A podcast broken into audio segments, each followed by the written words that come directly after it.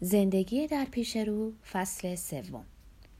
داشتم براتون می‌گفتم که بچه ها وقتی فهمیدن سوپر رو بخشیدم تا آیندهش تامین باشه و ما این تامین رو نداریم کلی عصبانی شدن. البته غیر از بنانیا که مثل همیشه خوشحال بود. بهتون گفتم که این احمق مال این دنیا نبود.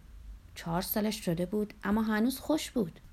روزا خانم اولین کاری که فردای اون روز کرد این بود که منو پیش دکتر کاتس کشوند. تا مطمئن بشه چیزیم نیست. روزا خانم می‌خواست یه آزمایش خونم از من بگیرن تا مبادا مثل عربا سیفلیس گرفته باشم. اما دکتر کاتس انقدر عصبانی شد که ریشش میلرزید. یادم رفت بهتون بگم ریشم داشت. با رضا خانم دعوای مفصلی کرد و با فریاد بهش گفت که اینا همون پچپچای اورلئانه و مقصود از پچپچای اورلئانم اینه که سالها پیش در شهر اورلئان چند زن یهودی در مغازه‌ای که لباسای دوخته میفروخت قیبشون زد و بعدها مردم گفتن اونا رو دزدیدن تا به هرز خونه ها ببرن. روزا خانم هنوز حالش جا نیامده بود. دکتر گفت قضیه رو درست تعریف کن. 500 فرانک گرفته همه رو توی سوراخ گنداب رو انداخته. این اولین خشونتش بوده؟ روزا خانم به من نگاه کرد و جواب نداد. حسابی دلم گرفته بود. هرگز نخواسته بودم کسی را ناراحت کنم. خیلی درویشم.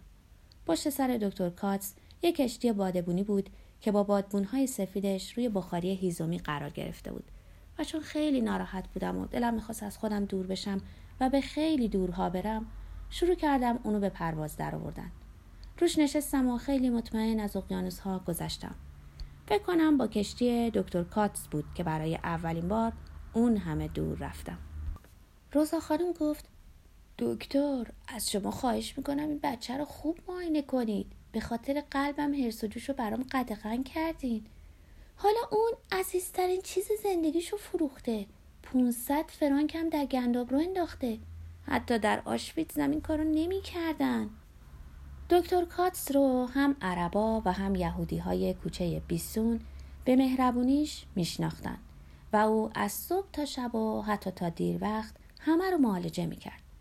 ازش خاطره خوبی نگه داشتم. تنها جایی بود که میشنیدم درباره من حرف می‌زنن و طوری آزمایشم می‌کنن که انگار چیز مهمی هستم.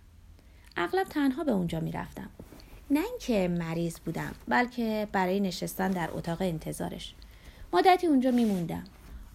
امیدید در حالی که این همه بدبختی تو دنیا هست من بدون دلیل اونجا نشستم و یه صندلیشو گرفتم. اما همیشه همینطوری با مهربونی به من لبخند می‌زد و عصبانی هم نمی‌شد.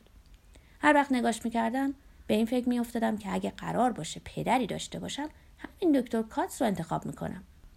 روزا خانم ادامه داد اونقدر اون سگ و دوست داشت که حتی شبا هم اونو بغل خودش میخوابون حالا ببین با اون چه کرده فروختش و پولش رو دور ریخت.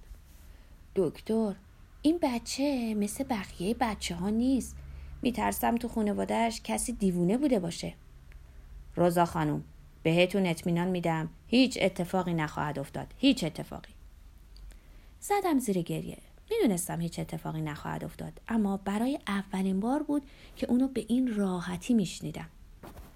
محمد کوچولو دلیلی برای گریه کردن وجود نداره. ولی اگه دوست داری گریه کنی گریه کن. آیا اغلب گریه می‌کنی؟ روزا خانم گفت هرگز. این بچه هرگز گریه نمی‌کنه. خدا می‌دونه که چقدر زج می‌کشم. دکتر گفت خب می‌بینید که حالش حالا بهتر شده. داره گریه می‌کنه و داره درست رشد می‌کنه. روزا خانم خوب کردین اونو پیش من آوردین. براتون مسکن تجویز می‌کنم. ناراحتیتون فقط استرابه. دکتر وقتی کسی سر و کارش با بچه هاست خیلی دچار استراب میشه. اگرم دلواپسشون نباشیم که حسابی لات میشن. وقتی بیرون رفتیم دسته همدیگر گرفته بودیم و می‌رفتیم. روزا خانم دوست داره همیشه کسی همراهش باشه. وقتی بخواد بیرون بره لباس پوشیدنش رو خیلی طول میده. چون روزی زن بوده و هنوزم چیزکی از اون در او باقی مونده. خیلی بزک می‌کنه. اما در این سن پنهان کردن صورتش دیگه فایده ای نداره. قیافه ای داره عین قورباغه پیر جهود با عینک و تنگی نفس. وقتی با خاروبار از پله ها بالا میره همش میسته و میگه که بالاخره یه روز همونجا میفته و میمیره. انگار بالا رفتن از تموم این شیش طبقه خیلی کار مهمیه. وقتی به خونه رسیدیم آقای ندامده رو دیدیم که پا اندازه. بهش بیار میگن.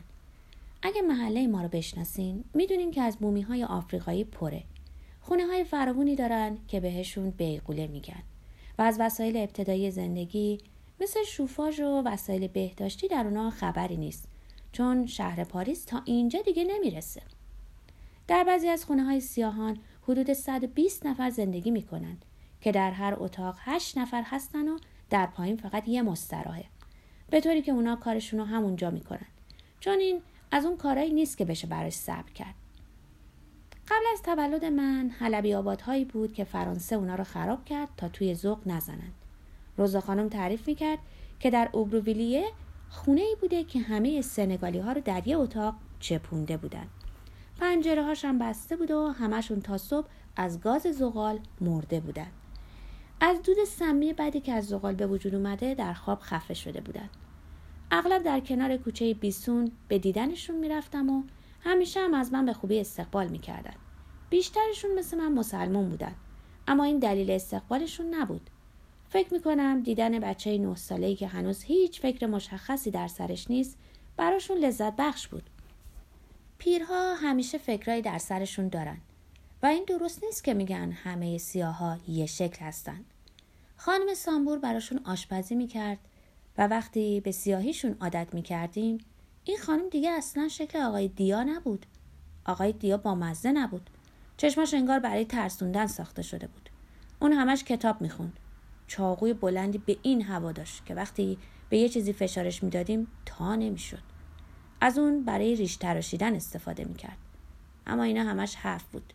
در اون خونه پنجاه نفر بودن و همه حرفشو گوش می‌کردن.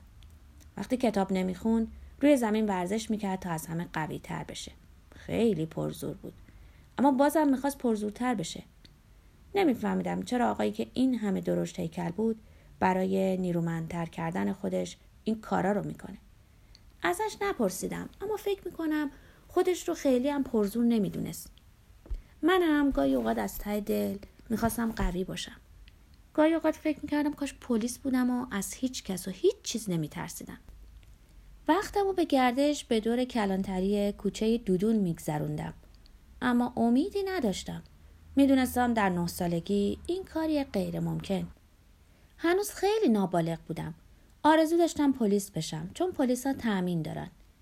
فکر می‌کردم پلیس شدن مهمترین چیز ممکنه. نمی‌دونستم رئیس پلیس هم وجود داره. فکر می‌کردم فقط پلیسه. بعدها فهمیدم بهتر از اونم هست.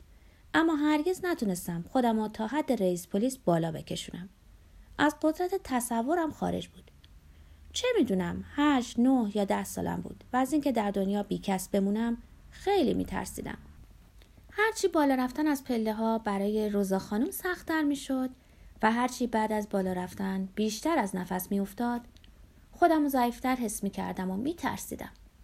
مسئله شناسنامه من بود که اذیتم می کرد. مخصوصا وقتی من از مدرسه اخراج کردن و گفتن از سنم خیلی کوچیکتر هستم. به حال مهم نبود. سندی که ثابت می‌کرد من متولد شدم و وجودم قانونی جعلی بود. همونطور که بهتون گفتم روزا خانم از این اوراق در خونه زیاد داشت و حتی می‌تونست ثابت کنه از چند نسل پیش به این طرف دیگه یهودی نیست و اینا همش برای روزی بود که اگه پلیس پیش گشت ارائه کنه از همه نظر پیشگیری کرده بود. چون یه بار قفلتا به دست پلیس فرانسه دستگیر و به آلمانی ها تحویل شده بود و اونو در یه میدان وسیع پر از یهودی جا داده بودن. بعد اونو به خونه یهودی ها در آلمان فرستاده بودن. همون جایی که قرار بود سوزانده بشه. همیشه میترسید. اما نه مثل بقیه. خیلی زیاد میترسید.